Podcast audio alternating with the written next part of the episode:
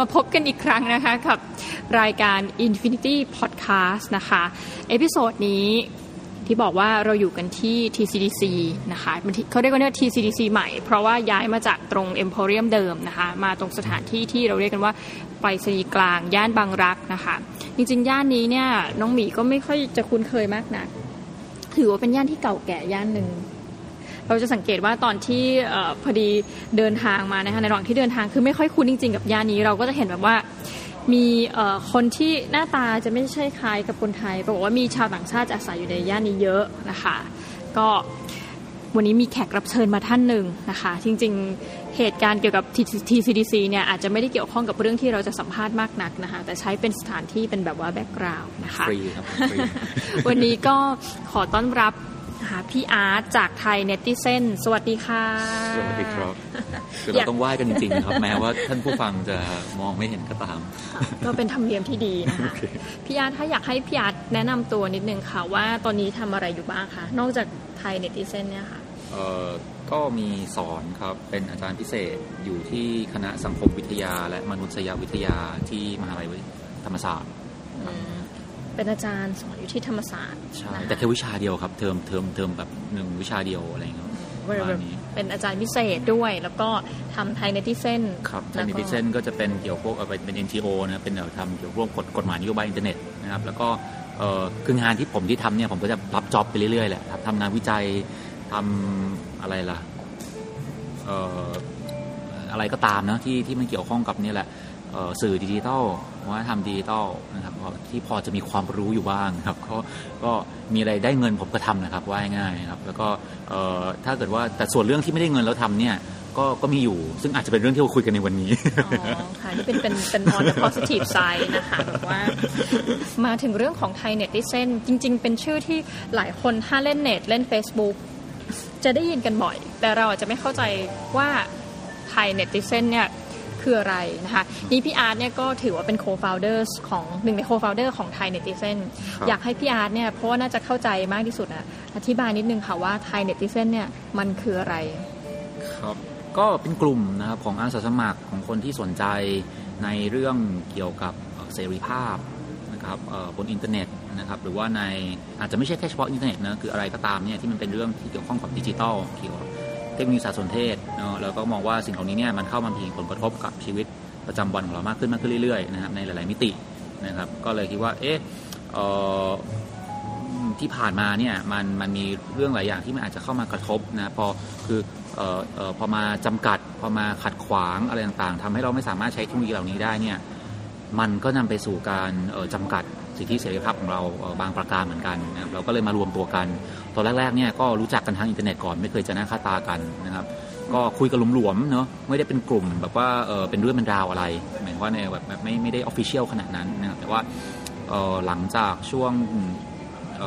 ใช้พรบคอมพิวเตอร์ฉบับปี 2550เนี่ยไปได้สักพักหนึ่งนะครับ เราก็คิดว่าเออเฮ้ยมันมันต้องรวมตัวทำอะไรแล้วแหละนะครับคือคือบางคนเนี่ยก็เออก็ในกลุ่มเนี่ยก็รู้จักกันมาตั้งแต่ก่อนหน้านั้นแล้ว เช่นผมกับมีอีกคนหนึ่งก็คืออาจารย์จิตร์ทัศน์ฝักเจริญผลเนี่ยครับที่ก็เป็นเรียกว่าเป็นหนึ่งใน founder เหมือนกันเนี่ย founder เนี่ยเราสองคนเนี่ยรู้จักกันผ่านวิกิพีเดียไทย ออคือว่าเป็นเป็นบอกว่าเขาเรียกว่าอะไรนะ contributor เออบรรณาธิการเออวิกิพีเดียไทยเออรุ่นแรกๆเนี่ยคือไม่ได้มีแค่ผมสองคนนะบอกว่ามีคนอื่นๆเยอะแยะมากมายนะครับเออบางคนไม่ใช่คนไทยด้วยซ้ำคือคนที่เขียนวิกิพีเดียไทยรุ่นแรกๆเนี่ยเป็นแบบเป็นฝรั่งเป็นคนเยอรมันอะไรพวกนี้เออก็เยอะเหมือนกันที่เขาสนใจเมืองไทยอะไรเงี้ยก็แต่ว่าผมกับอาจารย์จิตทัศน์เนี่ยนะครับก็รู้จักกันผ่านตัวอักษร กับผ่านการถกเถียงเนี่ยเรื่องนี้บอกว่าเฮ้ยเนี่ยใส่อันนี้มาได้ยังไงมันไม่มีอ้างอิงเนี่ยลบทิ้งลบทิ้งอะไรเงี้ยบางคนบอกลบไม่ได้แล้วก็เออเราก็เออเนี่ยก็คือเถียงกันอย่างเงี้ยแต่ว่าแต่ว่าก็ก็จะรู้จักกันผ่านวิกิพีเดียไทยก่อน ทีนี้เออผมกลับมาเมืองไทยปีสองห้าสี่เก้านะเดือนตุลาหลังรัฐประหารได้ได้ได้ได้ปีหนึ่งเอ้ยได้ได้ได้เดือนหนึ่งเนาะเออก็มีโอกาสได้เจออาจารย์จิตทัศน์นะ ในงานงานหนึ่งนะครับเพื่อนอาจารย์สิทธัตเขาเขาไปที่นั่นพอดีที่ธรรมศาสตร์รังสิตช่วงนั้นผมตกงานนะครับกลับมายังหางานอยู่ไม่ได้ทำก็บอกว่าที่ธรรมศาสตร์รังสิตกลุ่มภาคประชาสังคมต่างๆเนี่ยเขาไปจัดงานที่ชื่อว่าไทยโซเชียลฟอรัมนะเวทีอะไรนะสังคมผมจำไม่ได้แล้ววิธีสังคมไทยประมาณนี้ประมาณนั้นแล้วก็ที่เวทีเนี่ยนะครับก็ อาจารย์จิตทัศน์เนี่ยเขาไปเจอกับกลุ่มที่เป็นนักข่าวอะไรต่างๆเนี่ยนะครับที่ที่เขานักข่าวพลเมืองอะที่เขาบอกว่าเคยช่วยให้คำปรึกษาทางด้านคอมพิวเตอร์อยู่นะครับตอนนั้นเนี่ยผมก็เลยได้มีโอกาสผ่านอาจารย์จิตร์ทัศน์นี่แหละนะครับได้รู้จักกับนักข่าวนักกิจกรรมหลายๆคนในตอนนั้นนะครับแล้วก็ทุกคนก็คิดเห็นคล้ายๆกันคือครั้งนั้นครั้งแรกเลยที่ที่เราเห็นหน้าค่าตากันแบบในออฟไลน์ หลังจากที่แบบรู้จักกันมานานประมาณกี่ปีทางอินเทอร์เน็ตทางอินเทอร์เน็ตนี่เออผมคิดว่าผมน่าจะเริ่มเขียนวิกิพีเดียไทยสักปีสองเอ่อสองพันสี่ก็คือสองห้าสี่เจ็ดสี่หกสองห้าสี่หกสี่เจ็ดสองห้าสี่เจ็ดเออประมาณสองห้าเจ็ดประมาณนี้ก็ประมาณสามสามปีอะไรเนี้ยประมาณเออสองสามปีนะครับแล้วก็แล้วก็ช่วงนั้นเนี่ยมันก็เริ่มพอพอพอช่วงเออเออนี่ก็เล่าแบ็กกราวยาวชนะแต่ว่าเออช่วงหลังรัฐประหารปี 2549เนี่ยมันก็มีประกาศฉบับหนึ่งคือคอปค5 ที่บอกว่าให้สามารถปิดเว็บไซต์ต่างๆ ได้ คือเราในตอนนั้นก็รู้สึกว่าเออเนี่ยเป็นเรื่องซีเรียสเพราะว่าเออเราคิดว่ามันกระทบกับเราจริง ๆ คือในฐานะที่เป็นคนคนเขียนวิกิพีเดียตอนนั้นเนี่ยมันกระทบวิกิพีเดียไทยชัดเจน เพราะว่าในตอนนั้นเนี่ยวิกิพีเดียไทยก็มีการถกเถียงกันว่าเฮ้ยตอนนี้เนี่ยในเมืองไทยเนี่ยมันมีสถานการณ์นี้อยู่นะเออมีรัฐประหารอยู่ แล้วก็มีคำสั่งคอปค5ห้ามเผยแพร่เนื้อหาที่อาจจะไปกระทบกับคณะรัฐประหารต่างๆนะทีนี้ก็มี ผู้ดูแลวิกิพีเดียไทยจำนวนนี้บอกว่า อย่างนี้เนี่ยเราต้องทำการล็อกบทความที่อาจจะทำให้เกิดความขัดแย้งนะครับ เช่น บทความเกี่ยวกับทักษิณชินวัตรบทความเกี่ยวกับคณะรัฐประหาร บทความเกี่ยวกับอะไรนะเหตุการณ์การประท้วงทางการเมืองของพันธมิตรประชาชนเพื่อชาติปไตยต่างๆนั่นคือบอกว่าล็อกเลยห้ามแก้ไขเพราะไม่งั้นเนี่ยเดี๋ยวเดี๋ยวเดี๋ยวมันจะผิดกฎหมายไทย ผมตอนนั้นเนี่ยไม่ได้อยู่เมืองไทย ผมผมอยู่ที่เยอรมันนะผมก็เข้าไปเถียงเขาว่าเฮ้ยเดี๋ยวก่อนนะหนึ่งเนี่ย วิกิพีเดียเลยเนี่ยมันไม่ได้อยู่เมืองไทยเซิร์ฟเวอร์มันอยู่อเมริกากฎหมายไทยก็ไม่น่าจะมาถึงนะสองก็คือว่าต่อให้มันมาถึงเนี่ยในคปค5เนี่ยมันก็ไม่ได้ระบุว่าคุณจะต้องล็อกบทความวิกิพีเดียสารคม ซึ่งเนี่ยเราก็มองว่ามันเป็นเป็นช่องว่างทางกฎหมายมันไม่ใช่ช่องว่างทางกฎหมายคือเราเราบอกว่าไอสิ่งที่มันปรากฏในวิกิพีเดียไทยเนี่ยมันผ่านการอะไรนะตรวจสอบอย่างเข้มข้นมาแล้วระดับหนึ่งคือคือไม่ใช่ทุกผมไม่ได้บอกว่าทุกๆบทความของวิกิพีเดียไทยมันผ่านการตรวจสอบมาแล้วนะ แต่ว่าไอ้บทความที่รับความนิยมมากๆเนี่ยแล้วมีความขัดแย้งสูงเนี่ยไม่ว่าจะเรื่องพันธมิตรตอนนั้น เรื่องทักษิณเรื่องเอ่อเรื่องกองทัพอะไรต่างๆเนี่ยที่ที่เข้ามาเกี่ยวข้องเนี่ยกับการรัฐประหารเนี่ย เออเราคือเนื่องจากคนมันทะเลาะกันมากกว่านั้นเนี่ยว่าแบบคุณจะเอาเอ้ยคุณเอาลิงก์ปลอมมาใส่ไม่ได้นะเอออ้างบล็อกคนนี้น่าเชื่อถือเปล่าเนี่ยคือเราก็ตรวจแล้วตัวดีกนะแต่ปรากฏว่า เราก็พบว่าสุดท้ายมันไม่ค่อยมีประโยชน์ว่ะถ้าคุณจะล็อกแบบนี้เพราะยิ่งคุณล็อกเนี่ยโอกาสที่คุณจะได้คนจะได้เข้าถึงข้อมูลเนี่ย มันก็ยิ่งน้อย คือคืออันนี้มันมันเป็นอาที่ที่ที่เราได้รับประสบการณ์ตรงในฐานะคนเป็นอะไรนะบรรณาธิการของวิกิพีเดียไทยในตอนนั้น คือตอนนี้ผมไม่ได้เป็นแล้วนะแต่ว่าตอนตอนนั้นเป็นอยู่ออพอกลับมาเจอเนี่ยเราก็คุยกันเรื่องนี้อีกอีกทีหนึ่งที่ที่ที่ที่ที่ที่ธรรมศาสตร์ลังสิตนี่แหละที่กรุงเทพจริงๆคือปทุมธานีนะครับเออเออแล้วก็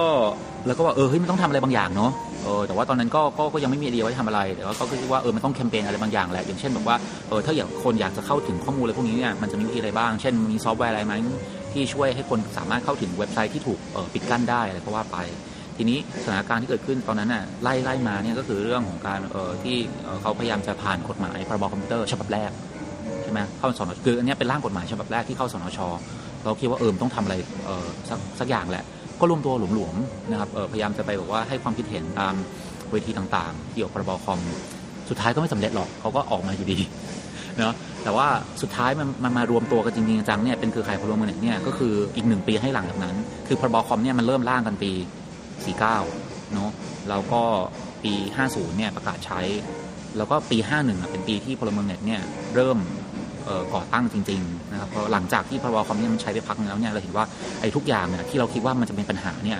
นะครับแล้วคนบอกว่าไม่เป็นหลอกคุณคิดไปเอง กลัวไปเอง ไม่เอามาใช้มีประมาทหรอก มันก็ใช้ มันก็ใช้ เราคิดว่าโอเคงั้นเราคงจะต้องทำงานเออเป็นเป็นแบบฟอร์มอลหน่อยละมีหาคนมาทำงานหาสตาฟมาบอกว่าเพราะทุกคนในก่อนนี้เป็นอาสาสมัครเนาะไม่ได้มีคนแบบว่าเออคอยตามบอกว่าชัดเจน ตอนนั้นเนี่ยก็ได้เออคุณสุพิญญากลางนรง นะที่ก่อนนั้นตอนนี้เออเออเออคุณสุพิญญาเนี่ยก็ทำงานอยู่กับคณะกรรมการเพื่อการปฏิรูปสื่อปปสเนี่ยนะครับแล้วเออเขาก็มองว่า เออเฮ้ยพื้นที่ที่มันยังพอมีอยู่เนี่ย ในตอนนั้นเนี่ยมันคืออินเทอร์เน็ต มันน่าจะเป็นพื้นที่สุดท้ายที่จะน่าจะต้องบอกว่ารักษาเอาไว้คือทีวีหนังสือพิมพ์อะไรในช่วงนั้นเนี่ยก็ก็เออมันถูกควบคุมเยอะมาก อาจจะคล้ายๆช่วงนี้นะครับแต่ว่าเออตอนนั้นก็คือได้ได้คุณสุพิญญาเนี่ยมามามามาช่วยนะครับก็อันนั้นก็เป็นเออที่มาที่ไปว่าเออมันมันเป็นมายังไง คือคนที่ร่วมกันก่อตั้งเนี่ยก็มีทั้งแบบคนที่ทำงานสื่อมาก่อนในในบทบาททั้งเป็นนักข่าวด้วย ทั้งเป็นคนที่เป็นนักวิชาการด้านสื่อหรือว่าเป็นนักกิจกรรมรณรงค์ด้านเสรีภาพสื่อนะครับแล้วก็ผมกับอาจารย์สิทธัศน์แล้วก็อีกจำนวนนึงก็จะเป็นคนที่ทำงานมาด้านพวกคอมพิวเตอร์เนาะแล้วก็อีกอีกอีกจำนวนนึงก็เป็นพวกนักกฎหมายอะไรประมาณนี้ ต้องเล่าก่อนว่า background ของพี่อาร์ตเนี่ยจริงๆ จบทางด้าน ผม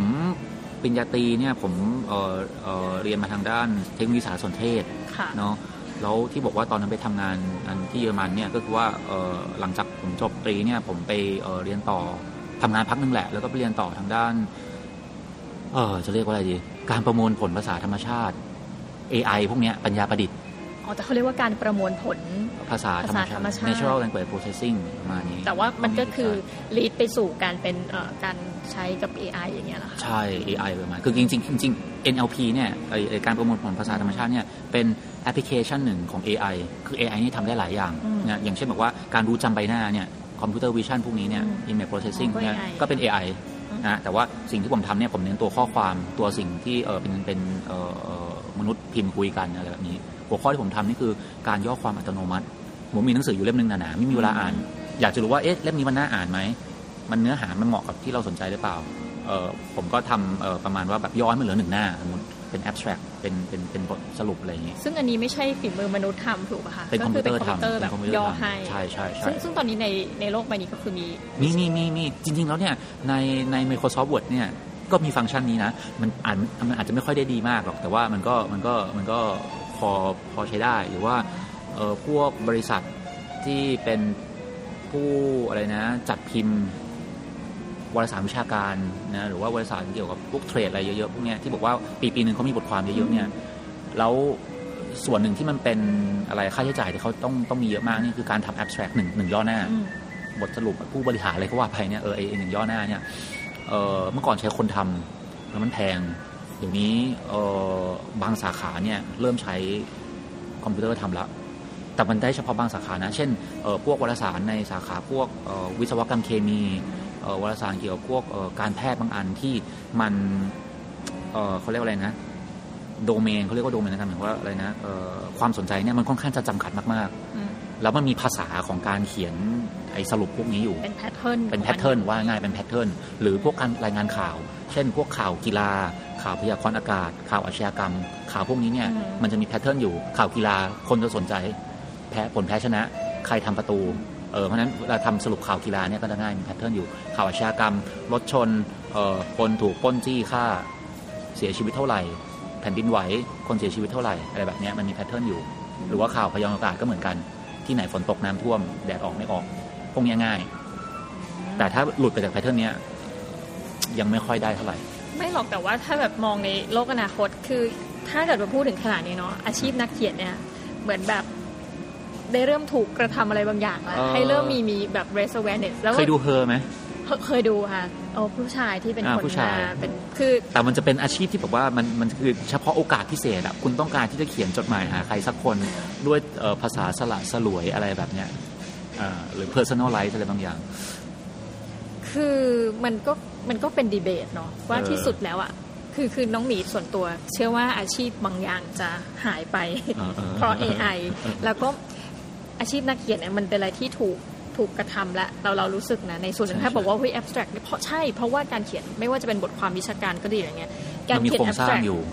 มันเป็นอะไรที่ยากสำหรับมนุษย์ทั่วไปอ่าใช่คือใช่คือคือมันต้องถูกแก้ไขบ่อย แต่เขาบอกว่าเฮ้ยมันมีตัวกลางอย่าง AI เนี่ยมาทำให้อืมอืมเนี่ยแหละความน่ากลัวมันมันเริ่มเกิดขึ้นอะแต่ก็เป็นในแง่ดีอ๋อใช่แต่ว่า แต่เราก็อาจจะสามารถเอาเวลานี่เขาก็มีอีกดีเบตว่าเราก็จะได้เอาเวลาไปทำอย่างอื่นไงจ๊ะอะไรอย่างเงี้ยนี้อะก็ก็ก็ถูกอีกเนาะแต่ว่าเอออย่างถ้าหนังเรื่องเฮอเนี่ยมันมันน่าคิดเพราะว่า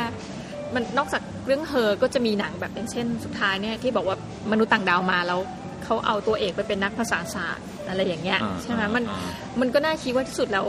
เรื่องของภาษาเนี่ยอาจจะมันมันน่าคิดไงว่าอีกอีกสัก ไม่รู้ว่า 20 30 ปีอะยังจะถูกจัดไว้ในอาชีพที่ยังสามารถทำได้หรือว่าจะถูกแทนไปด้วย AI เพราะว่าตอนนี้ก็มีแบบเขียน music เองใช่ไหมใช่เป็นนักดนตรีแล้วใช่เป็นอะไรแล้วเนี่ยใช่มันมันเริ่มใช่เข้ามาในพื้นที่หลายๆเดี๋ยวเราไปต่อคือเราไปต่อจากนั้นก็คือว่าพี่อาร์ตไปก็ต่อโอเคได้อยู่ที่เอาวนไปก่อนเยอรมันใช่ไหมคะใช่ก็ไปใช่เรียนไปอาศัยอยู่ที่เยอรมัน แล้วก็เออเออมีใช่ใช่แล้วก็เนี่ยจากนั้นเออคือคือผมผมผมก็ผมก็เออคือ ที่จะถาม background ผมเป็นยังไงมันคือผมเนี่ยผมผมจบไอทีใช่ป่ะแล้วผมก็ไปเรียนต่อ แล้วก็ไปทำงานนี่แหละ ก็คือทำงานตรงที่เรียนต่อนี่แหละคือคือเรื่องเรื่องพวก AI พวกเรื่องภาษาธรรมชาติ ที่ว่ากลับมาเนี่ยแหละจับพลัดจับผลูมาทำงานกับพลเมืองเน็ตนี่แหละครับ ผมก็รู้สึกว่าเออไอความรู้ที่ผมมีเนี่ยมันมันมันก็พอไปได้แหละในแง่เทคนิค ทีนี้แต่ว่าอินเทอร์เน็ตเนี่ยเอ่อในแง่เรื่องสิทธิเสรีภาพก็ตาม หรือว่าโดยทั่วไปก็ตามเนี่ยคนที่ใช้คนที่มาเกี่ยวข้องเนี่ยมันไม่ใช่แค่นักเทคนิคอีกต่อไปแล้วแหละ แล้วการที่จะเข้าใจอินเทอร์เน็ตเนี่ยสุดท้ายมันไม่ใช่เรื่องของคอมพิวเตอร์เชื่อมต่อคอมพิวเตอร์เนาะเออแต่มันคือเรื่องคนเชื่อมต่อกับคน ผมก็เลยรู้สึกว่าเออมันมีประเด็นหลายอย่างที่ผมผมอยากเข้าใจ ก็เลยเรียนโทอีกใบหนึ่งที่เอ่อนี่แหละคณะที่ผมสอนอยู่ตอนนี้นี่แหละสังคมวิทยามานุษยวิทยาสังคมวิทยาเป็นเซวิทยาใช่ผมผมไปเรียนมานุษยวิทยาที่ธรรมศาสตร์ที่ธรรมศาสตร์เออแล้วก็รู้สึกว่าเออมันก็สนุกดีมันก็ทำให้หลาย ๆ อย่างที่เราเคยคิดว่า เออมันแบบเฮ้ยคอมพิวเตอร์ก็ทำได้อะไรอย่างเงี้ยมันก็มันก็มันก็ยังใช่แหละคอมพิวเตอร์มันก็ทำได้แหละ แต่ว่าในแง่ความละเอียดอะไรต่างๆเนี่ยมันก็อาจจะยังไม่ได้ถึงขนาดนั้น แต่ว่ามันก็น่าสนใจสุดท้ายเนี่ยไอ้สองสาขาเนี่ยมันเริ่มเข้าใกล้อ่เข้าใกล้กันมากขึ้นเรื่อย ๆ ตอนนี้เนี่ยเอ่อคนที่เอ่ออะไรนะบริษัทที่จ้าง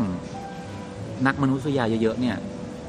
เอ่อแล้วก็เขียนงานเกี่ยวกับเรื่องมานุษยวิทยาดิจิทัลมานุษยวิทยาเอ่อเกี่ยวกับเรื่องนะเอ่อเอ่อเอ่ออินเทอร์เน็ตอ่าโซเชียลมีเดียเยอะเนี่ย นั่นคือ Microsoft เออน่าสนใจนะว่าแบบดาน่าบอยเนี่ยคนคนคนที่เขียนหนังสือที่เป็นเรื่องเกี่ยวกับโซเชียลมีเดียซึ่งบอกว่าเออเขาเขาเธอเธอเธอทำเรื่องโซเชียลมีเดียเอ่อเอ่อการใช้โซเชียลมีเดียของวัยรุ่นในอเมริกาและในหลายหลายประเทศเนี่ยแล้วก็เป็นหนังสือที่ได้รับการอ้างอิงเยอะมากๆเนี่ยทำงานอยู่ Microsoft เออคือเขาต้องการที่จะเข้าใจแล้วสุดท้ายคนน่ะใช้สื่อยังไงเรียกว่าใช้นักมานุษยวิทยาเนี่ยไปเข้าใจคน เราค่อยออกเราค่อยให้พวกเอ่อนักออกแบบหรือว่าเอ่อคนที่เป็นอะไรโปรแกรมเมอร์เนี่ยไปทำซอฟต์แวร์ให้มันเข้ากับคน คือเมื่อก่อนเนี่ยเราบอกว่าเราทำซอฟต์แวร์มาจำนวนเยอะอืมๆเราก็ให้คนเนี่ยเรียนรู้ที่จะใช้ซอฟต์แวร์ แต่ตอนเนี้ยบริษัทพวกเนี้ย Microsoft IBM Google เองก็ตามเนี่ยบอกว่าเฮ้ยเราเข้าใจคนก่อน คนอยากได้อะไรแล้วเราทำซอฟต์แวร์คอมพิวเตอร์ตามที่คนอยากใช้ หรือเราทำให้ AI เนี่ย Machine Learning เนี่ย มันเรียนรู้พฤติกรรมของคน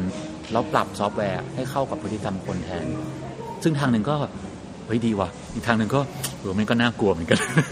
เหมือนกลายเป็นเรื่องของ เอาจริง ๆ ถ้าต้องชื่นชม Microsoft ในแง่หนึ่งมองในแง่ดีก็คือว่า มีการเริ่มใช้สิทธิมนุษยชนบางอย่างเข้าไป คือแทนที่จะแบบสร้างมาก็ไม่ได้คิดถึง user experience ใช่ใช่เนาะก็เริ่มจะมีการคิดถึงมากขึ้น ใช่ใช่นะคะทีนี้ชื่อเต็มของพลเมืองเน็ตที่เราเรียกกันย่อๆก็คือ เครือข่ายพลเมืองเน็ตนะคะถ้าเป็นชื่อภาษาอังกฤษก็คือไทยอะไรไทย Netizen ไทยเน็ตทิเซน Network เน็ตเวิร์กนะคะไทยเน็ตทิเซนเน็ตเวิร์กคำว่าเน็ตทิเซนละกันอืมเน็ตทิเซนเนี่ยมันแปลว่าอะไรอะคะมันมันเป็นคำที่มันควบมาจากคำว่าเอ่ออินเทอร์เน็ตอินเทอร์เน็ตหรือว่า network เนาะอ่าแล้วก็ citizen นะก็ว่าก็คือตามตัวคือพลในภาษาไทยคือพลเมืองเน็ต คือเออเราไม่ใช่เราเราเราที่เราเลือกใช้คำนี้เนี่ยก็เพราะว่าเรารู้สึกว่าเฮ้ยเราไม่ใช่แค่ user อีกต่อไปเวลาพูดถึง user เนี่ยคือว่ามันมีใครสักคนทำบริการมาให้เรา แล้วเราก็เป็นเพียงผู้ใช้บริการนั้นเท่านั้น เป็น passive ในมุมอาจจะหนึ่งอาจจะไม่เชิง passive อาจจะ active ก็ได้นะอย่างเช่นเอ่อถามว่าเวลาเราเล่นเกมเนี่ยเอ่อในทางหนึ่งมันก็มันก็เราก็ active นะเราก็เอ่อเราก็เลือกการกระทำอะไรต่างๆ ภายในเกมด้วยตัวเราเอง แต่ถามว่าเอ่อเกมหลาย ๆ เกมเนี่ยโดยเฉพาะเกมที่มันไม่ใช่ลักษณะ open world อะเราเราเลือกมากไม่ได้หรอก เราต้องเลือกตาม choice ที่มันมีมาให้อะค่ะที่เกมเขามีมาให้เนาะเออแต่โอเคมันอาจจะมีเกมจำนวนหนึ่งที่เป็นลักษณะ open world หรือว่าแบบว่าคุณคุณเล่นได้หลาย ๆ แบบโดยโดยโดยมันไม่ซ้ำไม่เบื่อหรือคุณสามารถ create อะไรด้วยตัวคุณเองได้ ซึ่งเรามองว่านี่แหละไอไอความสามารถในการสร้างหรือ create อะไรขึ้นมาได้เนี่ยมันเป็นสิ่งที่คำว่า user เฉย ๆ เนี่ยมันมันมันไม่เพียงพอ เนื้อะอย่างคนเล่นเกมเนี่ยเราก็จะเรียกเขาว่าเกมเมอร์ใช่ไหมซึ่งเวลาเกมเมอร์พูดถึงเนี่ยมันไม่ใช่แค่แค่เล่นอะมันมันมีลักษณะเอ่อว่าคุณคุณเดี๋ยวนี้มันมีพวกมอดใช่ป่ะถ้าจะพูดถึงเกมอะเออเออฉากในเกมหลาย ๆ เกมตอนนี้เนี่ยจริง ๆ มันมามันมันมาจากเอ่อการที่ตัวเกมเมอร์เนี่ยสร้างขึ้นมาเองบนเอนจินอืมของของของเกมที่ผู้ผลิตเขาสร้างมาเกมที่ดังๆเมื่อก่อนอย่าง Half Life เนี่ยอาจจะเก่ามากนะครับคนอาจจะไม่รู้จักนะครับว่าจริงๆมันก็มันเรียกว่าเป็นมอดหนึ่งก็ได้ของ Counter Strike อะไรเงี้ยนะหรือว่าเออเออฉากหลายๆฉากในพวก StarCraft อะไรพวกเนี้ยมันก็เป็นฉากที่ผู้ใช้เนี่ยสร้างขึ้นมา นะคนเล่นเกมสร้างมา เราก็รู้สึกว่าไอ้คำว่า user เฉยๆเนี่ยเวลาพูดถึง internet users เนี่ยมันมันไม่พอว่ะสำหรับยุคนี้เนาะเพราะว่าเราอะเป็น creator ด้วย เราเป็นผู้สร้างด้วย เราไม่ใช่แค่ใช้อย่างเดียวเนอะหรือแม้กระทั่งเอ่อคำว่าเล่นเนี่ยมันไม่ใช่แค่เล่นสนุกเฉยๆหรือว่าเล่นแบบว่าเอ่อภาษาไทยมีคำว่าเล่นๆใช่ไหมหมายถึงว่าไม่จริงจังแต่ว่าจริงๆมันมีก็มันก็มีการเล่นแบบจริงจังเหมือนกัน เวลาพูดว่าเล่นกีฬาเนี่ยเฮ้ยมันคือการเล่นแบบจริงจังว่ะเออมันต้องมีการฝึกการซ้อม คือไอ้ไอ้ไอ้ความความจริงจัง ความมิติความจริงจัง มิติความเอาการเอางาน มิติความ active หรือว่ามิติความเราสามารถเป็นผู้สร้างได้เนี่ยรู้สึกว่าเออมันขาดหายไป แล้วเราก็รู้สึกว่าในกลับมาทางออในแง่สิทธิพลเมือง สิทธิทางการเมืองเนี่ยเขา internet user มันไม่พอแล้วสำหรับตอนนี้ เพราะว่าเราไม่ได้ต้องการที่จะเพียงเป็นผู้ใช้บริการอะไรก็ได้ที่เฟซบุ๊กจัดหามาให้ที่ Google จัดหามาให้ หรือว่าผู้ให้บริการใดๆก็ตามจัดมาให้ เราต้องการมีสิทธิ์มีเสียงด้วยว่า ถ้าถ้าอยู่ดีมาวันหนึงเนี่ย Facebook ว่าฉันจะขอเอาข้อมูลทุกอย่างที่เธอโพสต์เนี่ย ไปขาย เราคิดว่าเราไม่น่ายอมอะนะหรือว่าวันหนึ่งบอกว่า Google บอกว่าเออขออนุญาตนะเออรัฐบาลเนี่ย อยากได้ข้อมูลของคุณ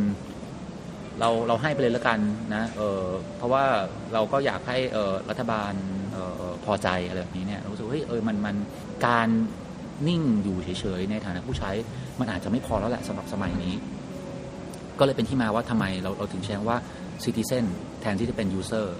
นะแล้วมันก็เลยเป็นคำว่าเออคำว่า netizen netizen ใช่ที่ต้องกระจายความเข้าใจเรื่องเกี่ยวกับคำว่าพลเมืองก่อน ทีนี้ในมุมมองหนึ่งในในแง่ของพลเมืองสมมติมันมีมาตั้งแต่แบบกรีกโบราณนะคะถ้าแบบย้อนไปเนี่ยพลเมืองในเชิงของอย่างชาวเอเธนในสมัยโบราณเนี่ยก็คือว่าต้องเป็นผู้ชาย นี่มีที่มีที่ดิน มีอายุแบบมินิมัมเอจเท่านี้ขึ้นไปนะมีพ่อและแม่ที่เป็นชาวเอเธนส์อย่างเงี้ยเพราะฉะนั้นคนจริงๆ มีประชากรต้องใช้คำว่าประชากรที่อยู่ในมีมี population ในเอเธนส์อย่างเงี้ยสมมติประมาณ 3 0 0 0 0 0 4 0 0 0 0 คน แต่ว่าคนที่จะสามารถเรียกตัวเองได้ว่าเป็นซิติเซนเนี่ยมีเพียงประมาณ1ใน10ก็คือ30,000คนนะพอเราเอาคำนี้มาเชื่อมกับคำว่าเนติเซนเนี่ยมันก็คือเป็นการเพิ่มความรู้สึกอะไรบางอย่าง นะเราเป็นเจ้าของที่นี่ด้วยกัน เป็นเป็นพลเมืองอะอืมมันมันมันเป็นคำที่ขึ้นมาใช่เลยว่าอย่างที่พี่อาร์ตบอกว่าจากยูเซอร์อืมพอมันกลายเป็นพลเมืองเนี่ยแล้วยิ่งเอ่อแต่คำว่าเน็ติเซนเนี่ยหรือคำว่าไอ้ตัวคำว่าพลเมืองของมันเนี่ยเดี๋ยวนี้เรามักจะพูดกันในเชิงของระบอบประชาธิปไตยอืมเมื่อเราพูดแบบเออ active citizen หรืออะไรอย่างเงี้ยก็คือคนที่แบบไม่ใช่แค่แบบไปเลือกตั้งกลับมาจบอืมอืมแต่เป็นคนที่แบบเฮ้ยเกิดมีเรื่องราวอะไรขึ้นมาแบบว่า สิทธิ์ของเราถูกริดรอนอะไรเงี้ยคือพวก active citizen เนี่ยแหละก็จะไปแบบอย่าเรียกว่าเรียกร้องจากรัฐเลยแต่ว่ามีมีกิจกรรมอะไรกระทำทำบางอย่างอะเพื่อแบบว่าให้ raise แบบ awareness อะให้คนเห็นนะว่ามีประเด็นนี้ หรือบอกไปนะใช่ว่าเราอยากจะได้อะไร เดินเดินไปอุ้ยอ่าอะไรนะนี่ช่วงนี้ฝนตกอ่า กระเบื้องน้ำปี๊ดอีกแล้วครับอะไรเงี้ยเราก็ถ่ายรูปมาแล้วก็บอกเพื่อนๆใน Facebook อะไรแบบนี้หรือเปล่า ก็ประก็น่าจะเป็นประมาณนั้นใช่ไหมทีนี้พอเราพูดถึงว่า netizen ก็คือคนที่เพราะว่ามันกว้างจากขอบเขตคำว่ารัฐะแบบรัฐไปละใช่ใช่ไหมใช่เพราะรัฐเนี่ยเราก็พูดถึงในแง่ของมันมีหลายมิติในแง่แบบ geography ด้วยว่าแบบมันมันมันพ้นจากนี้ไปอะ เธออาจจะไม่ใช่พลเมืองของรัฐนี้แล้ว ถูกไหมคะเราอาจจะเป็นชาวต่างด้าวเป็นเอเลี่ยนที่เข้าไป แต่ว่าพอมันเป็น netizen อะ เหมือนทุกคนมันสามารถมีส่วนร่วมได้ มันมันแบบกระจาย อันเนี้ยไปทั่วเลย ใช่ใช่คือเราเราเนอะเราก็มองอย่างนั้นแหละว่าเออสุดท้ายเนี่ยเวลาเราพูดถึง netizen เนี่ยมันใช่แหละเออเออโดย concept เนี่ยมันมันมันยืมแหละมาจากคำว่า citizen ยืมมาจากคำว่าพลเมืองเนาะแต่พอมันเป็นพลเมืองเน็ตเนี่ยเอ่อในทางนึงเนี่ยเราบอกว่าเราก็ยังต้องการสิทธิเอ่อเสรีภาพอะไรบางอย่าง ที่ได้รับการรับรองโดยรัฐอยู่ แล้วถ้าเมื่อใดเนี่ยรัฐไม่สามารถรักษาคำมั่นสัญญานั้นไว้ได้เนี่ยเราก็จะเเเรียกร้องนะเราก็จะบอกว่าเฮ้ยเเรามีข้อเสนอหรืออะไรต่างๆเนี่ยเพื่อจะรักษาสิทธิเสรีภาพนั้นไว้นะแต่ว่าเนื่องจากบริการต่างๆ กิจกรรมต่างๆ ที่มันเข้ามาเกี่ยวข้องกับชีวิตประจำวันเราในทุกมิติตอนนี้เนี่ยมันไม่ใช่มีเพียงรัฐเท่านั้นที่เป็นผู้ให้บริการ เนาะยังมีเอกชน ซึ่งไม่ใช่เอกชนในประเทศเท่านั้น แต่เป็นเอกชนจากต่างประเทศเนาะซึ่งมันมีลักษณะข้ามพรมแดน คือทุกวันนี้เราเราเราเนี่ยเอ่อบางคนอาจจะทำเนี่ยที่กำลังฟังพอดแคสต์อยู่เนี่ยผมไม่แน่ใจว่าฟังจากทางไหนบ้างนะแต่ว่ามีต่างประเทศออนะมีต่างประเทศใช่ไหมเออมันก็คือคือเออมันก็มีลักษณะข้ามพรมแดนแบบนี้อยู่ ทีนี้ใครกันละเป็นคนที่นำส่งสัญญาณหรือว่าข้อมูลเนี่ยไปให้คุณฟังได้นะขณะนี้ มันก็เข้ามาเกี่ยวข้องกับกับกับกับกับกับกับกับหลายคนหลายที่เนาะในในลักษณะที่อยู่หลายหลายเขาเรียกว่าอะไรล่ะประเทศหรือว่าเขตแดนขอบเขตพวกนี้ เราก็เลยรู้สึกว่าเออวันนั้นเนี่ยเวลาพูดถึงพลเมืองเน็ตเนี่ยมันไม่ใช่แค่การเรียกร้องออกกับรัฐอย่างเดียว แล้วก็มันไม่ใช่แค่การเรียกร้องเอากับเอกชนด้วย คือแน่นอนเราเรียกร้องกับสองอันนี้ว่าคุณเคยสัญญาอะไรเอาไว้ คือคือคือว่าเราพูดถึงรัฐเนี่ยสิ่งที่รัฐสัญญากับเราอาจจะเป็นพวก social contract ใช่ไหมสัญญาประชาคมว่าเวลาเอ่อก่อตั้งรัฐธรรมนูญขึ้นมาสถานะสถาปนารัฐธรรมนูญขึ้นมาในประเทศต่างๆเนี่ยก็จะมีบทที่ว่าด้วยสิทธิเสรีภาพ เช่นแบบสิทธิในการจะมีชีวิตอยู่อ่าสิทธิสิทธิเสรีภาพในทรัพย์สินเอ่อสิทธิในเนื้อตัวร่างกาย สิทธิอะไรต่างๆก็ว่าไปใช่ไหมเอ่อนอกจาก social contract อะไรพวกนี้เนี่ยที่ที่รัฐ สัญญากับเราเนี่ยเวลาเราไปใช้บริการเอกชนเนี่ยมันก็จะมีเขาเรียกว่าอะไรนะ สัญญาออะไรนะอออะไรเงื่อนไขในการใช้งาน terms and contract อะไรพวกนี้นะเวลาพูดถึงสัญญาเนี่ยมันเป็นสัญญาสองฝ่าย คือเราเนี่ยก็มีหน้าที่ต้องปฏิบัติไม่ไม่ทำผิดกฎอะไรจำนวนหนึ่งที่ผู้ผู้ให้บริการเนี่ยบริษัทพวกนี้เอกชนพวกนี้เขากำหนด แต่ในทางกลับกัน เขาก็ต้องรักษาสัญญากับเราด้วย เช่นบอกว่าเอ่อข้อมูลที่ให้ไปเนี่ยจะใช้สำหรับบริการนี้เท่านั้น จะเอาไม่ไม่ไม่เอาไปให้เอ่อบุคคลที่สามอะไรแบบนี้นะฮะเพราะฉะนั้นมันเวลาพูดถึงสัญญาเนี่ยมันสองฝ่ายเวลาเรียกร้องเนี่ยใช่แหละเราเรียกร้องเอากับทางรัฐและเอกชนนะแต่เราก็เรียกร้องกับตัวเองด้วยยังไงฮะคือผมคิดว่าของหลาย ๆ อย่างเนี่ยมันมันมันไม่ได้เป็นเรื่องที่ว่าเอ่ออะไรนะ สามารถที่จะเกิดขึ้นได้เอ่อจากการที่รัฐหรือเอกชนเนี่ยเป็นผู้ให้มาเนาะแต่ว่าเออมันก็ต้องเป็นฝั่งพวกเรานี่แหละเอ่อคนที่ใช้อินเทอร์เน็ตหรือว่าพลเมืองเน็ตนี่แหละนะที่ที่ที่ต้องสร้างขึ้นมา เช่นเราบอกว่าเฮ้ยเราก็เห็นด้วยในบางระดับแหละว่าสมมุติว่ามันคงมีเนื้อหาบางอย่างแหละที่มันน่าจะเป็นอันตราย ถ้าเกิดจะเผยแพร่ออกไปในเออเออแบบในทางสาธารณะเนาะ แล้วเราก็ไม่อยากให้คนที่เรารักเนี่ยนะครับหรือว่าคนที่อาจจะรู้สึกว่ายังปกป้องตัวเองไม่ค่อยได้นะอย่างจะเป็นเด็กอยู่ก็ว่าไปเนี่ยถ้าจะต้องได้รับผลกระทบกับสิ่งเหล่านี้นั้นในหลักการเราก็คิดว่าโอเค เราคิดว่าในบางสถานการณ์บางบริบทเฉพาะ เนื้อหาบางชนิดเนี่ยโดยเฉพาะเจาะจงเนี่ยมันจำเป็นจะต้องเอออาจจะจำเป็นต้องออมีการควบคุม แต่เราก็รู้สึกว่าเฮ้ย การจะให้รัฐมากำหนดเนี่ยนะหรือให้เอกชนผู้ให้บริการมากำหนดเนี่ยแม้ว่าเขาจะมีคนฉลาดอยู่เต็มไปหมดนะเขาจะเก่งแค่ไหนก็ตามเนี่ยแต่เขาอาจจะยังไม่เข้าใจว่าธรรมชาติในการใช้งานของเราเนี่ยเป็นยังไงคือคือสุดท้ายแล้วเนี่ยอย่างที่กลับไปประเด็นอย่างที่เมื่อกี้ผมพูดถึง Microsoft หรือว่า IBM หรือบริษัทไอทีอะไรต่างๆก็ตามเนี่ยคนพวกนี้เนี่ยบริษัทพวกนี้มีวิศวกรเก่งเต็มไปหมดเลย แต่ถามว่าเขารู้จริง ๆ หรือเปล่าว่า ตอนนี้วัยรุ่นเนี่ยใช้ Snapchat เนี่ย ใช้แบบไหนบ้างดีไซเนอร์ที่ Snapchat เองเนี่ยก็ยังไม่รู้เลย เพราะว่าตอนแรกๆที่เขาออกแบบมาเนี่ยเขาอาจจะออกแบบมาแบบหนึ่งแต่คนเนี่ยเอาไปใช้อีกแบบหนึ่งเนาะแล้วก็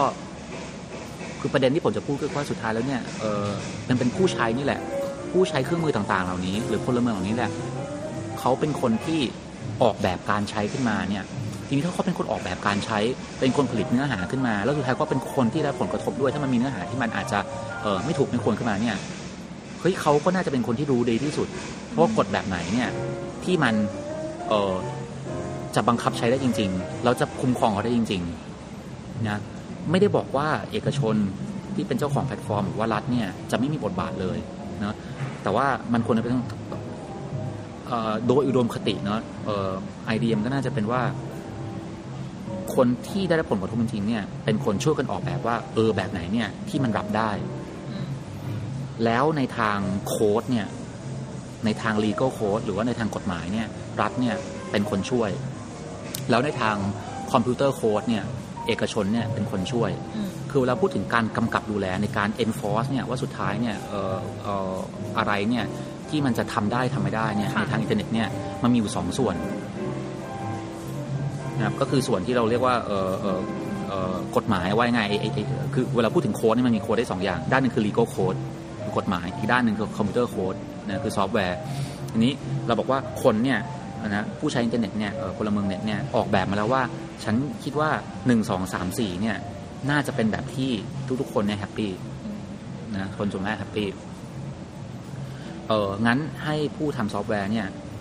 ไปลองสร้างซอฟต์แวร์ขึ้นมาจำนวนหนึ่งเนาะที่มันทำตามสิ่งที่เราช่วยกันออกแบบนี้แบบมานี้นะเออเช่นเรา ก่อนในนี้อาจจะคุยกันเรื่องที่ว่าเฮ้ยมันมีข่าวปลอมเยอะมากเลย คนพวกนี้เนี่ยรู้สึกไม่ค่อยสบายใจทำยังไงดีถึงจะจัดการข่าวปลอมได้ Facebook เนี่ยช่วยคิดอัลกอริทึมได้ไหม Google ช่วยคิดอัลกอริทึมได้ไหมว่า ไปช่วยบอกหน่อยว่าข่าวไหนเป็นข่าวปลอมเฮ้ยเซ็นเซอร์ลบข่าวปลอมไปเลยเนี่ยเราเราเราอาจจะไม่ค่อยสบายใจนะ เพราะบางทีเราก็ไม่แน่ใจว่า Facebook จะตัดสินใจถูกหรือเปล่าว่าอันนี้เป็นข่าวปลอมหรือไม่บางทีเป็นข่าวจริง แต่ไปดันไปปลอมเป็นข่าวปลอมแล้วเซ็นเซอร์ทันทีเนี่ยเราก็อาจจะเสียโอกาสในการรับรู้ข่าวบางอย่างไป ซึ่งจริงมันอาจจะเป็นข่าวจริงนะแต่ว่าอย่างน้อย Facebook ช่วยหน่อยได้ไหมถ้ามีอันไหนเนี่ยน่าสงสัยว่าเป็นข่าวปลอมอืมเตือนเราหน่อยเขียนซอฟต์แวร์ขึ้นมาเตือนเราได้ไหมเวลาเราอ่านเราจะได้ระวังขึ้นนะคนใช้ก็จะ happy นะเอ่อในทางด้านกฎหมายเนี่ยเอ้ยรัฐบาลช่วยหน่อยได้ไหมว่าถ้ามันมีเอ่อเอ่อคนที่เอ่อเป็นผู้ตีพิมพ์ข่าวปลอมเนี่ยโดยตั้งใจเลย รู้ว่าเนี่ยเป็นข่าวปลอมแล้วข้อมูลปลอมแล้ว ก็ยังจะตีพิมพ์อีก นะอันเนี้ยเออเออกำหนดโทษอะไรหรือเปล่านะหรือว่ามีบทลงโทษอะไรก็ว่าไป หรือปรับเลยก็ว่าไป อาจจะไม่ใช่โทษทางอาญาเอาเข้าไปติดคุกเลยก็ได้สมมติเราเชื่อว่าอะไรนะเออเออเออการพูดเนี่ยมันไม่ควรจะเป็นอะไรนะความผิดในเชิงการพูดเนี่ยไม่ควรจะเป็นโทษอาญานะแต่ว่าอย่างน้อยมันควรจะต้องมีโทษอะไรบางอย่าง นี้ก็คือว่าสิ่งเพราะนั้นสิ่งที่เราเรียกร้องก็คือว่าเฮ้ยเราเรียกร้องกับตัวเองก่อน พยายามจะคุยกันได้ให้ได้ว่า อะไรที่เราต้องการจริงๆแล้ว solution เนี่ยที่เอ่อทางออกที่มันน่าจะเป็นไปได้คืออะไร แล้วเราคุยกับเอกเอกชน พอเป็นไปได้ไหมแบบนี้ แล้วเราก็บอกรัฐบาลว่าถ้าเอกชนรายไหนทำดี เขาก็ไม่ควรมีโทษนะ เช่นสมมติว่า Facebook ว่าเฮ้ยเราทำสุดความสามารถของเราแล้วนะแล้วคอมพิวเตอร์เนี่ยมันทำได้เท่านี้นี่แหละนะ best effort ละเออเขาก็ไม่ควรจะรับโทษแบบเต็มๆนะแต่ถ้าคนไหนเนี่ยไม่ทำอะไรเลยแถมยังตั้งใจเผยแพร่ข่าวที่เป็นข่าวปลอมอีก เอออันนี้เนี่ยรัฐเนี่ยเข้ามาช่วยได้ว่าจะทำยังไงเออให้ให้ให้ลงโทษคนพวกนี้ คืออันเนี้ยมันก็จะทำทำงานร่วมมาได้ ภาคประชาชน ภาคเอกชน ภาครัฐช่วยเอ่อทำงานกันได้อันคือกลับไปที่เวลาพูดคำว่าเรียกร้องอะไรเงี้ยในทางการเมืองต่างๆเนี่ยเราบอกว่าเออเราไม่ได้เรียกร้องเนาะจากเฉพาะจากคนอื่น ไม่ได้เรียกร้องเฉพาะจากรัฐ ไม่ได้เรียกร้องเฉพาะจากเอกชน เราเรียกร้องเอาตัวเราด้วย แล้วออในประเด็นที่พูดถึงเรื่องข้ามข้ามพรมแดนเนี่ยเฮ้ย สิ่งหลาย ๆ อย่างที่เราเจอปัจจุบันนี้เนี่ย มันไม่ได้เป็นเรื่องเฉพาะกับประเทศไทยว่ะ ทุกทุกที่ก็สมมติอะยกตัวอย่างกลับไปเรื่องเฟกเฟกนิวเอ่อเออข่าวปลอมเหมือนกัน ทุกทุกที่เจอปัญหาแบบนี้เหมือนกันหมด มันดังนั้นมันน่าจะมีวิธีอะไรบางอย่างที่เราสามารถใช้กันได้ค่อนข้างเป็นสากลเนาะแล้วเวลา Facebook เอ่อ enforce สมมติกลับไปที่ตัวอย่าง Facebook อะเอ่อ Facebook บังคับใช้ไอ้อัลอัลกอริทึมนี้เนี่ยเขาก็ใช้ทุกทุก ๆ ที่คล้าย ๆ กันเหมือนเหมือนกันหรือเปล่า เพราะนั้นสุดท้ายแล้วเนี่ย เออเราก็รู้สึกว่าไอ้คำว่าพลเมืองนี่แหละ กับคำว่าเน็ตนี่แหละมันมันมันน่าจะเป็นเรื่องที่เออน่าจะใช้เรียกตัวพวกเราได้นะขณะนี้ค่ะอันนี้สิ่งหนึ่งที่น้องหมีฟังขึ้นมา แล้วก็เกิดความสนใจเนาะเกี่ยวกับเรื่องของ freedom of expression อืมนี่ในอเมริกาเนี่ยจะมีปัญหาเยอะมากเลยช่วงเลือกตั้งแบบ Hillary Clinton ใช่กับใช่ โดนัลด์ทรัมป์ก็คือเรื่องของ fake news ซึ่งแบบว่ามีการแชร์ไปเยอะมาก อันนี้ประเด็นหนึ่งคืออเมริกาเนี่ยเขามีกฎหมายที่แบบปกป้องอยู่ในสิทธิพื้นฐานของรัฐธรรมนูญเขาเลยเรื่องของ freedom of expression คือว่าคุณจะพูดอะไรก็ได้ พูดไปเลย เพราะฉะนั้นไอ้ fake news ที่ที่มาถึงตรงจุดหนึ่งเนี่ย มันจะมีข่าวเช่นโอบามาเป็นมุสลิม หรือมีข่าวว่าฮิลลารีนี่เป็นเลสเบี้ยนอืมร่วมกับมิเชลโอบามาอ่า คือมันเป็นข่าวที่ขายได้นะมันก็มีพอดแคสต์หนึ่งเนี่ยเขาไปตามว่าแบบ มันธุรกิจของ fake news มันเป็นยังไงอืมอืมปูก็คือแน่นอนคนที่ทำอะจะไม่ค่อยอยากจะเปิดเผยตัวในชีวิตจริง ซึ่งมันก็แน่นอนอยู่แล้วปูพอเขาตามไปถึง สรุปก็คือว่า fake news เนี่ยคนมันชอบเสพข่าวอะไรแบบเนี้ยค่ะ คนก็เลยเข้าไปแล้วก็ได้เงิน ก็บริษัทก็ได้เงินค่าโฆษณา เพราะว่าเป็นแบบมีแอดเข้าไปสนับสนุนก็คืออยู่ได้ด้วยวิธีการเนี้ยแต่ว่า ที่สุดแล้วก็คือตั้งเป็นคำถามเหมือนกันไงว่าพอ Facebook เนี่ยตัดสินใจว่าจะจัดการกับเรื่องของข่าวปลอมเหล่านี้อนาคตของมันเพราะมันเป็นธุรกิจเลยอะเฟกนิวเนื่องจากมีคนเสพจะเป็นยังไงต่อไปนะในขณะมากลับมาที่อย่างประเทศไทย ซึ่งตอนนี้เราก็มีพรบฉบับล่าสุดที่เพิ่งผ่านไป หลายคนเนี่ยอาจจะยังไม่ได้ไปอ่านอะคือตอนนี้เราพูดถึงเรื่องของ Open Data เนอะเราสามารถไป หาได้เลย พวกราชกิจจานุเบกษาอะไรเงี้ยก็จะมีการประกาศนะคะอย่างถ้าล่าสุดแต่เดิมเนี่ยมันจะเป็นเขียนว่าฉบับพรบคอมพิวเตอร์เนี่ยฉบับที่จุดๆวงเล็บจุดๆอะไรเนี่ย ตอนนี้ก็คือผ่านเรียบร้อยแล้วนะคะใช่เวลาถ้าเกิดเข้าไปอ่านเนี่ย คือมีข้อความที่รู้สึกว่ากำกวมเยอะมาก อันนี้พูดถึงในแง่ประเทศไทยเนาะ เทียบกับอย่างอเมริกาที่แบบคุณจะพูดอะไรก็ได้ คือแม้กระทั่งว่าเราส่งอีเมลที่เป็นอีเมลที่สร้างความเดือดร้อนรำคาญก็ถือว่ามีความผิด การแชร์ข่าวที่เป็นความจริงก็ที่แบบสร้างให้เกิดความเรียกว่าตื่นตระหนกในสังคม ซึ่งเราก็ไม่รู้ว่า limit ไหน มันถึงจะบอกว่าเฮ้ยมันมันเกิดความแบบน่ารำคาญเดือดร้อนหรือว่าสร้างความตื่นตระหนกในสังคมอะมันมันเลเวลไหนเราก็ไม่รู้เนาะ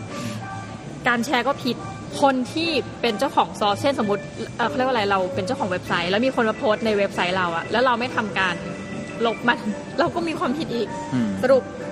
คนแชร์คนส่งคนเขียน คนที่เป็นเจ้าของเอ่อเป็น host ของเว็บเฮ้ยมันมีความผิดหมดเลย ถ้าไปอ่านนะ จะแบบตกใจเหมือนน้องหมีพออ่านเสร็จตายแล้วต่อไปนี้ห้ามส่งอีเมล แบบไก่กาละเล่นนะ เพราะว่าสร้างความเดือดร้อนเพราะถือว่าอาจจะอยู่ในเข้าข่ายมีความผิดได้ มันเลยกลายว่าตลกมากเลยที่ นี่มันก็ศตวรรษที่21แล้วเนาะแล้วก็เขาแบบจะมีโดราเอมอนแล้วหรือเปล่าอยู่ดีเราก็เหมือนแบบเห มือนตลกดีที่ในโลกเนี้ยเรากำลังอยู่ในแบบว่ายานอวกาศนะมีแบบหนังภาพยนตร์เรื่องเฮอจริงๆน่าจะเป็นปีแบบ 2013 เลยที่ออกมา ออกมาแบบเออมีคนเป็นแฟนกับ AI แล้วอะอืมในจินตนาการซึ่งคิดว่าเป็นจริงได้แน่นะคนตัวนี้ก็แบบอย่างมันก็เริ่มมีหุ่นยนต์มีอะไรอย่างเงี้ยเนาะคนแต่งงานกับอนิเมะยังมีแล้วคเอรับออะไรอย่างเงี้ยค่ะแต่ว่าในในแบบโลกแบบเนี้ยเราก็ยังมีแบบไดโนเสาร์อยู่อีกมุมหนึ่งของสวนสาธารณะก็ ต้องอนุรักษ์เอาไว้นะครับ ซึ่งก็แบบว่า เออน่าสนใจนะว่ามันจะไปต่อยังไงอะกับกับสิ่งที่ เพราะว่าอย่างอินเทอร์เน็ตเนี่ยคุณไม่สามารถจะปกปิดอะไรได้แล้วแล้วว่าตอนนี้ยังพูดถึงประเด็นโอ้ถ้าหนักไปกว่านั้นคือ WikiLeaks อืมซึ่งอันนี้เป็นอีกปัญหาหเอนึองคือเนาะคือผมคิดว่ากรณีอย่างอย่างอย่างอย่าง WikiLeaks ก็ตามอืมหรือว่าในกรณีของที่แบบสโนว์เดนนะหรือว่าเออหลายๆคนเนี่ยอย่างอย่างวันก่อนเนี่ย เออเออเชลซีแมนนิงใช่ไหมเออหรือว่าชื่อชื่อเดิมเนี่ยคือเออแบรดลีย์แมนนิงเออก็ก็ถูกปล่อยแล้ว ผมคิดว่าอันนึงเนี่ยที่ที่ที่มันมันสู้กันอยู่ตอนนี้ก็คือว่าในทางนึงเนี่ยเออเราบอกว่า เราเราอะไรนะ คือเราต้องการความโปร่งใสอะว่าง่ายๆอ่านะคือคือคือคือในการที่จะตรวจสอบการทำงานอะไรต่างๆของรัฐบาลได้เนี่ยคุณตรวจสอบไม่ได้หรอกถ้าคุณไม่มีข้อมูลอืม เนาะแต่ว่าข้อมูลจำนวนมากเนี่ยหรืออย่างในพรบข้อมูลข่าวสารของราชการปี 2540 ประเทศไทยเองก็ตาม ก็บอกว่ามันมีข้อยกเว้นอยู่สองสามอย่างเนาะที่รัฐบาลเนี่ยหน่วยงานของรัฐเนี่ยไม่จำเป็น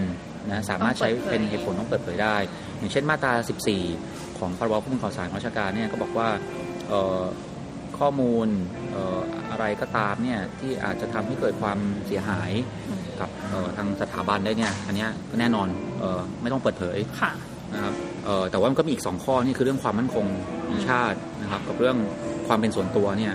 ที่บอกว่าเออห้ามเปิดเผยเหมือนกันนะสามสามารถใช้เป็นเหตุผลในการไม่ไม่ไม่เปิดเผยได้เนอะเอ่อซึ่งในเรื่องความเป็นส่วนตัวเนี่ยเออโอเคมันก็ฟังดู make sense แหละนะครับแต่ว่าเราก็พบว่าหลาย ๆ ครั้งผมเนี่ยเคยมีประสบการณ์ยื่นขอเอ่อ รายชื่อเว็บไซต์ที่ถูกปิด ไปทางกระทรวงไอซีทีนานนานมากแล้วเขาก็ใช้เวลาประมาณเอ่อหนึ่งปี8เดือนในการพิจารณาโอ้โหคือนานมาก สุดท้ายเนี่ยเขาก็บอกว่าโอเคเอ่อคงเปิดเผยให้ไม่ได้ แบบเรียงรายชื่อ แต่จะเปิดเผยออกมาเป็นคล้ายๆเป็นอะไรนะ เป็นเป็นเอ่ออะไรอะเป็นแบบกลุ่มอะเป็นแบบเขาเรียกว่าอะไรนะ แยกประเภทมาให้ว่าเอ่อ ในประเภทเอ่อการพนันเนี่ยปิดไปกี่เว็บไซต์ประเภทโป๊เปลือยปิดกี่เว็บไซต์ประเภทที่เป็นเรื่องทางการเมืองกี่เว็บไซต์ ได้เป็นจำนวนอาได้เป็นจำนวน แต่ว่าไม่ได้เป็นเป็นรายชื่อนะเอ่อแล้วก็อีกอันหนึงที่เราขอไปเนี่ยก็บอกว่าอยากจะรู้ว่า ISP ไหนเนี่ยที่เอ่อได้รับรายชื่อพวกนี้ไปบ้าง แล้วแล้วแล้วนำไปเซ็นเซอร์เว็บบ้างเอ่อทางคณะกรรมการพิจารณาเนี่ยนะครับข้อมูลข่าวสารของราชการเนี่ยก็บอกว่า สุดท้ายเขาพิจารณาบอกว่าเปิดเผยให้ไม่ได้อืมเพราะว่าการเปิดเผยว่า ISP ไหนเนี่ยเซ็นเซอร์เว็บเนี่ยจะไปกระทบกับสิทธิในความเป็นส่วนตัวของบริษัททำให้ชื่อเสียงของบริษัทเนี่ยเสียหาย เราก็แบบ เออว่ะไอสิทธิในความเป็นส่วนตัวเนี่ย มันก็อ้างเอามาใช้แบบนี้ ได้เหมือนกันว่ะคือคือแปลกลายเป็นว่าต่อไปเนี่ยถ้าเกิดว่าเราต้องการที่จะไปเปิดโปงสมมตินักการเมืองข้าราชการใครสักคนเนี่ยที่กระทำความผิดเ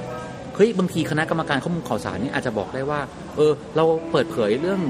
เอ่อพฤติกรรมหรือกิจกรรมที่เขาทำได้นะ แต่เราบอกไม่ได้นะว่าใครเป็นคนทำเพราะถ้าบอกไปเนี่ย เดี๋ยวเขาเสียชื่อเสียง เออ ถ้าถ้าเป็นสิ่งที่ใกล้เคียงสุดในต่างแดนเนาะของยุโรปที่มีเรื่องของการฟ้องร้อง Google เออไอสิทธิในความเป็นสิทธิที่จะถูกลืมอ๋อสิทธิที่ถูกลืมเออซึ่งจริงๆแบบว่า อันนั้นก็เป็นอีกอีกประเด็นหนึ่งเหมือนกันเนาะซึ่งแบบว่าที่คนฟ้องก็คือว่าชื่อเขาอะยังอยู่ว่าเป็นแบบลูกหนี้นะที่มันผ่านมานานแล้วทำให้เขารู้สึกว่าไม่มี credibility เวลาไปแบบ สมมุติจะไปซื้อบ้านซื้ออะไรอย่างเงี้ยก็เลยฟ้องขึ้นมาคือ case case เนี่ยผมคิดว่าน่าสนใจก็คือว่าแล้วแล้วมันก็ทำให้เห็นว่าเออมันจำเป็นจริงว่าที่เราจำเป็นต้องมาคิดเรื่องเอ่อกฎหมายต่างๆ ในเรื่องไม่ว่าจะเป็นสิทธิเสรีภาพเรื่องอินเทอร์เน็ตเรื่องต่างๆเอ่อกันกันใหม่ เพราะว่า ของหลายอย่างเนี่ยที่เราใช้อยู่ปัจจุบันเนี่ยมันตั้งอยู่บนสมมติฐานเอ่อจากเมื่อแบบ 40-50 ปีที่แล้วเนี่ยค่ะเช่นเอ่อในกรณีของเอ่อสเปนกับ Google เนี่ยที่ฟ้องร้องเขาเนี่ยก็คือว่าเอ่อสิ่งที่เกิดขึ้นอย่างที่ที่ที่ที่เน้องหมีนะน้องหมีนะครับว่าไปนะครับก็คือว่าเอ่อมันเกิดจากเคสที่ มีคนผู้ใช้เนี่ยอะไรเนี่ยไปพบว่ามันมีเดี๋ยวเเจอตัวเองใน Google เอ่อชื่อของเขาใน Google แล้วชื่อของเขาเนี่ยมันเวลา search เนี่ยมันก็ไปมาเอ่อใน Google เนี่ยอันดับแรกๆเนี่ยมันก็จะโชว์ข่าวที่เขาอะล้มละลาย หรืออะไรต่างๆก็ว่าไปนะซึ่งเขาบอกว่าปัจจุบันเนี่ยเขาพ้นสถานะนั้นแล้วนะเพราะฉะนั้น Google เนี่ยควรจะต้องลบข้อมูลนี้ทิ้ง Google ก็สู้ว่าเฮ้ยเขาลบไม่ได้ เพราะข้อมูลเนี่ยไม่ได้อยู่บน Google Google ทำหน้าที่เป็นคล้ายๆสารบัญเท่านั้น คือบอกว่าชี้ไปว่าที่ไหนบ้างอินเทอร์เน็ตเนี่ยมีข้อมูลนี้ดังนั้นถ้าอยากจะให้ลบเนี่ยก็ต้องไปให้ผู้ตีพิมพ์ข่าวพวกนั้นเนี่ยอาจจะเป็นหนังสือพิมพ์หรือก็ว่าไปเนี่ยเป็นคนลบนะทีนี้ไอการที่จะไปให้หนังสือพิมพ์เหล่านั้นลบเนี่ยหนังสือพิมพ์ก็รู้สึกว่าเฮ้ยอันนี้มันมันไปกระทบกับเอ่อเสรีภาพในการแสดงออกของเขานะครับ สิ่งแล้วสิ่งที่เขาทำก็คือว่าเฮ้ยเขาไม่ได้ตีพิมพ์เฉพาะข่าวนี้ ตอนที่คนคนนี้ล้มละลายเอ่อ หลังจากที่คนคนนี้เนี่ยเอ่อได้พ้นสภาวะล้มละลายไปแล้วเนี่ยมันก็มีข่าวเหมือนกันแต่มันอาจจะดังไม่เท่า คนอาจจะสนใจไม่เท่าก็ว่าไปแต่ถามว่าแต่ถามว่าเขาตีพิมพ์ไหม มันก็มีหนังสือพิมพ์เอ่อเอ่ออยู่บางฉบับที่ตีพิมพ์ข่าวนี้เหมือนกันเนาะเอ่อทีนี้เราจะทำยังไงล่ะเอ่อคนคนนี้เขาก็รู้สึกว่าเอ้ยเขาเสียหายนะก็เลยฟ้อง Google นะสุดท้ายคือเอ่อเอ่สารอยุโรปก็ Google เนี่ยชนะในศาลสเปน แต่สเปนก็บอกว่าเออจะไม่ยอมอืม ก็เลยยกขึ้นเนี่ยไปไปไปที่ศาลยุโรปสุดท้ายศาลยุโรปบอกว่าเออคล้ายๆกับว่า สุดท้ายเนี่ยให้ Google เนี่ยก็ก็คือก็คือไม่ได้ออกมาเข้าข้างใครนะ ก็ครึ่งครึ่งๆอะ ก็คือบอกว่า Google เนี่ยก็ต้องมีส่วนรับผิดชอบ เพราะแม้ว่า Google เนี่ยจะไม่ใช่เป็นผู้เผยแพร่ข้อมูล แต่ก็ทำให้คนจำนวนมากเข้าถึงข้อมูลได้ เพราะว่าต้องพิจารณาด้วยว่า Google เนี่ยเป็น gatekeeper ของอินเทอร์เน็ต เป็นคนที่ไม่ว่าใครจะต้องการข้อมูลอะไรเนี่ยก็จะมาหาที่นี่เป็นที่แรก ดังนั้นเนี่ยถ้า Google ชี้ไปที่หนังสือพิมพ์ไหนก็ตาม ชี้ไปที่เว็บไซต์ไหนก็ตามเนี่ยมันมีโอกาสที่คนจำนวนมากจะเข้าถึงข้อมูลนี้ได้นะว่าคนคนนี้ล้มละลายนะดังนั้นเนี่ยเอ่อศาลก็เลยบอกว่าให้ Google เนี่ยจำถ้าเกิดว่ามี request อืมถ้ามีคำร้องขอเข้าไปเนี่ย Google จำเป็นจะต้องลบผลการค้นหา ไม่ใช่ลบข้อมูลนะ คือข้อมูลเนี่ยคืออยู่ยังอยู่ยังคงอยู่ในคือข้เว็อบมูลไซต์เนี่ยนั้นยังอยู่เว็บไซต์สมมุติอะไรอะไรก็ตามสมมติมีเว็บไซต์ A B C อะไรก็ว่าขึ้นมาเนี่ยเว็บไซต์เออข้อมูลเนี่ยอยู่ในเว็บไซต์นั้น แต่ว่า Google เนี่ยต้องลบผลลัพธ์การค้นหาเนี่ยออกไปนะถ้าคนเนี่ยยังไปดันด้นหาเจอเว็บไซต์ได้เนี่ยก็ก็เออก็ก็เรื่องของเขาแล้วเรื่องของคุณแล้วกันก็เรื่องของคุณแล้วนะครับ แต่ว่าสิ่งที่เขามาพิจารณาก็คือว่ายังไงก็ตามเนี่ยเอ่อศาลยุโรปก็ยังศาลของ EU เนี่ยก็ยังรู้สึกว่ายังจะต้องปกป้องเสรีภาพของสิ่งพิมพ์ของผู้พิมพ์อยู่ว่า ยังจะต้องเผยแพร่ข้อมูลได้ เพราะมันเป็นข้อมูลที่เคยจริง มันไม่ใช่ข้อมูลเท็จอืมคือณเวลานั้นน่ะมันเป็นเรื่องจณริงเวลานั้นมันเป็นเรื่องจริง สิ่งที่คุณล้มละลายเนี่ย มันเคยเป็นเรื่องจริงอืมดังนั้นจะให้ไปลบเนี่ยมันไม่ได้ ไม่งั้นเท่ากับว่าประวัติศาสตร์ที่เคยเกิดขึ้นมาต่างๆเนี่ย คนก็ขอไปลบได้กันหมดเลย มันก็จะปั่นป่วนไปหมด แต่ว่าเออแต่ว่าศาลก็เข้าใจว่าจะให้แบบว่ายืนกรานแบบเอาเหมือนเดิมเป๊ะเนี่ยมันคงไม่ได้ เพราะเมื่อก่อนเนี่ยสิ่งพิมพ์เนี่ย การที่คนจะไปคนย้อนหลังได้เนี่ย คุณต้องไปที่หอจดหมายเหตุ คุณต้องไปค้นอะไรเนี่ย ซึ่งคนน้อยมากๆที่จะหาได้ แต่พอมันอยู่บนอินเทอร์เน็ตปุ๊บเนี่ยโอกาสที่คนจะเจอมันจะเยอะ ดังนั้นเพื่อลดโอกาสที่คนจะเจอให้น้อยลงเนี่ยงั้นขอให้ Google เนี่ยลบผลออกจากการเสิร์ชแค่นั้นพอ ผมคิดว่าอันนี้น่าสนใจเพราะว่าเวลาศาลเขาพิจารณาเนี่ยของของ EU เนี่ยเนาะเขาพิจารณาในแหล่งไหนไม่แต่คือพยายามจะโอเค ต้องปกป้องไอ้ไอ้คนที่ตอนนี้ไม่ได้ล้มละลายนี่หว่า นะเป็นคนใหม่แล้วก็ต้องให้โอกาสเขาใช่ไหมไม่ใช่ว่าแบบเคยทำอะไรปุ๊บแล้วมันติดตัวไปตลอดการแก้แก้แก้แก้ไขไม่ได้ ยังต้องปกป้องสิทธิ์ของออผู้พิมพ์อยู่นะไม่ให้ไปรบกวนประวัติศาสตร์ให้เสรีภาพในการพิมพ์ของเขาอยู่ แล้วก็ไม่ได้เป็นการไปเอาโทษของ Google เพราะก็รู้ว่าจริงๆ Google เนี่ยไม่ได้เป็นคนเผยแพร่ด้วยตัวเองเออผมว่าอันเนี้ยมันมันมันมันน่าสนใจจะทำยังไงให้เออเคสอื่นๆเนี่ยมันมีลักษณะเออรอบด้านแบบนี้ แต่สิ่งที่จะถูกลืมเนี่ยทำได้เฉพาะในในโซน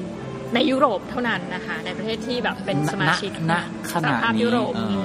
จะต้องเล่าว่าน้องหมีอะเคยขอนะ ไปขอ Google ตอนนั้นเนี่ย อยู่ประเทศประเทศหนึ่งในยุโรป อยากลองดูเพราะว่ามันเริ่มใหม่โหดสัสๆก็เลย Google ชื่อตัวเองนะคะ เจอไหม เอาก็เจอเราก็บอกว่าเราอยากลบข้อมูลนี้ N O N G M E E น้องหมีอะน้องหมีก็ส่งเรื่องไปที่ Google เลย เพราะว่าเขาก็จะบอกเลยนะว่ามันมีลิสต์ในประเทศที่แบบอยู่ในตอนนั้นใช่อะประเทศประเทศเนี้ยก็อยู่ในสาอยู่ในสาภาพ list เนี่ยอะยุโรปก็ติ๊กติ๊กติ๊กติ๊กเขาก็เว้นระยะไว้นะเหมือนเรา submit อะไรมันมีมันมีกระบวนการที่ให้กรอกเยอะ พอกรอกเสร็จเขาก็จะเว้นระยะไปแล้วเขาก็จะเคส by เคสเลยนะใช่ case by caseแล้วเขาก็ตอบมาว่า ขอบคุณนะที่ส่งมาแต่ว่าลบไม่ได้ เพราะอะไรรู้ไหมว่าข้อมูลเนี่ยมันอยู่ในเมืองไทย คือแม้ว่าตัวเราเนี่ยจะเป็น resident ที่ประเทศเนี้ยเออเราก็เลยอ๋อเข้าใจคือตอนนั้นอยากรู้ว่ากระบวนการเป็นยังไงเลยไปขอลบเออเออสุดท้ายก็เขาจะคุ้มครองเฉพาะพลเมือง EU เราก็คืออ๋อโอเคเข้าใจแล้วจบเออก็แบบจบแอบมีแบบว่าประสบการณ์เล็ก ๆนะคะ ทีนี้แต่ว่าจริงๆในในในพรบคอมพิวเตอร์ของไทยเนี่ยฉบับใหม่เนี่ยโอ้โหเอ่อผู้ยาผู้วเลยผู้ร่างเนี่ยก็บอกว่าเฮ้ยจริงๆเนี่ยเขาก็ใส่ไอไอเดียเนี่ยไว้ในพรบคอมเหมือนกันนะเขาบอกว่ามาตรา 16ทับ2เนี่ยที่เรื่องที่ว่าบอกว่าเอ่อข้อมูลที่ศาลเคยมีคำสั่งว่าเป็นความผิดเนี่ยเอ่อผู้ให้บริการเนี่ยจะต้องลบทิ้งเนี่ยถ้าไม่ลบมีความผิดเนี่ยเออเขาบอกว่าเนี่ยเอาไอเดียมาจาก the right to be forgotten สิทธิที่จะถูกลืม แต่พอเราไปอ่านปุ๊บแล้วแบบเฮ้ยมันไม่ใช่ว่ะมัน มันคนละเรื่องกันอะไรเงี้ยเออแต่ว่าคนร่างกฎหมายเขาก็เขาก็เขาก็ดีเฟนต์ว่าใช่นะ เพราะว่าคือมาตรา16ทับ2เนี่ย คือต่อให้เราอะไรนะ ไม่ได้เป็นเขาเรียกอะไรล่ะ มันมีโอกาสมากเลยว่า ต่อให้เราเนี่ยไม่ใช่เป็นผู้ที่เผยแพร่ข้อควาข้อความพวกนั้นโดยตรงเนี่ย เราก็อาจจะมีความผิดยกตัวอย่างเช่น เช่นเอ่อผมเข้าใจว่าทุกทุกคนเนี่ยนะครับส่วนใหญ่เนี่ยแล้วกันเออน่าจะอยู่ในไลน์กลุ่ม อะไรบางอย่างนะสักอย่างน้อยหนึ่งกลุ่มแหละ แล้วมันก็มีการ forward สิ่งนั้นสิ่งนี้มาเรื่อยๆ ทีนี้ถ้าว่าตามแบบเป๊ะๆของมาตรา 16ทับ2เนี่ยนะครับเนี่ยผู้ใดนะครับรู้ว่ามีข้อมูลที่เป็นความผิดศาลเคยมีคำสั่งตัดสินว่าเป็นความผิดเนี่ยอยู่ในระบบของตัวเองเนี่ยเราไม่นำออกจากระบบเนี่ยมีความผิดเนี่ยเฮ้ยวันๆมันมีโฟลดอะไรไม่รู้เยอะไปหมด แล้วเราไม่มีหน้าที่ที่ต้องรู้ด้วยตัวเองด้วยหรอ ว่าไอ้ของนี้เนี่ย มันเคยมีคำสั่งศาลเอ้ยมันเคยมีคำพิพากษามันผิด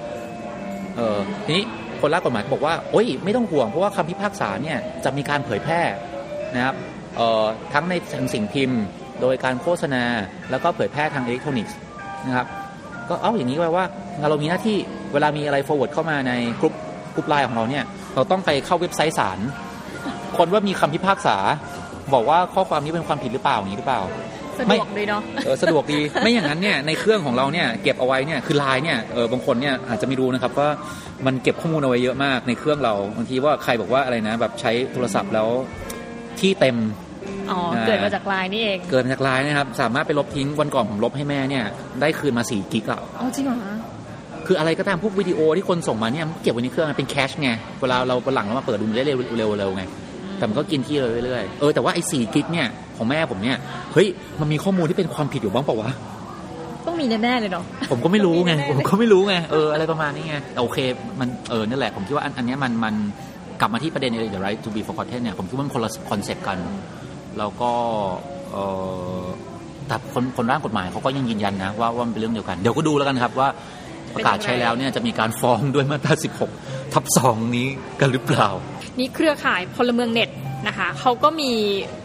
เรื่องราวที่บอกว่าเขาดูในเรื่องของ50กิจกรรมนาทีแล้วเออกิจกรรม 5 สาขาพื้นฐานด้วยกันนะคะนี่น้องหมีก็ขอประมวลให้ฟัง สิทธิในการเข้าถึงข้อมูลข่าวสาร ซึ่งอันนี้สำคัญ เพราะข้อมูลรัฐบางอย่างเนี่ยไม่เปิดเผยเนาะใช่เมื่อกี้ที่เราพูดถึงพรบข้อมูลข่าวสารก็คืออันนี้ สิทธิในการแสดงออกซึ่งความคิดเห็นความรู้สึก นะคะอันนี้ก็บางทีเราอาจจะไปกดไลค์ไปกดแชร์ไม่ได้แล้วนะ อะไรบางอย่างเนาะสิทธิในความเป็นส่วนตัวและข้อมูลส่วนบุคคลอันนี้เรานะยังคะไม่มีกฎหมายอืมสิทธิในการร่วมกำกับดูแลอินเทอร์เน็ต ซึ่งตัวเนี้ยกระทรวงไอทีก็แบบบล็อกแหลกเลยนะเพจทั้งหลายแล้วก็เว็บไซต์ สุดท้ายก็คือสิทธิในการเป็นเจ้าของและใช้ทรัพยากรร่วมกัน ซึ่งจริงต้องมีชอบประโยคเนี่ยสิทธิในการเป็นเจ้าของและใช้ทรัพยากรร่วมกัน เพราะว่าอย่างที่บอกว่าเราเลยจากความเป็นรัฐและ ความเป็น geography ทั้งหมดทั้งมวลเนี่ยเราก็คือพลเมืองเน็ตร่วมกันบนโลกใบนี้นะคะนี่สำหรับวันนี้เนี่ยได้ความรู้เยอะแยะมากมายเลยจากพี่อาร์ตนะครับโอเคเป็นความรู้ที่เราหวังว่าเราไปตั้งแต่แบบเขาเรียกว่าอะไรอะจากวิทยาศาสตร์เนาะลงมามนุษยวิทยาสังคมวิทยานะคะก็ต้องขอขอบคุณพี่อาร์ตมากเลยที่มาให้ความรู้ร่วมกันวันนี้สวัสดีครับทุกๆท่านนะครับขอให้มีวันที่ดีสำหรับวันนี้น้องหมีพี่อาร์ตต้องขอลาไปก่อนนะคะครับสวัสดีค่ะครับ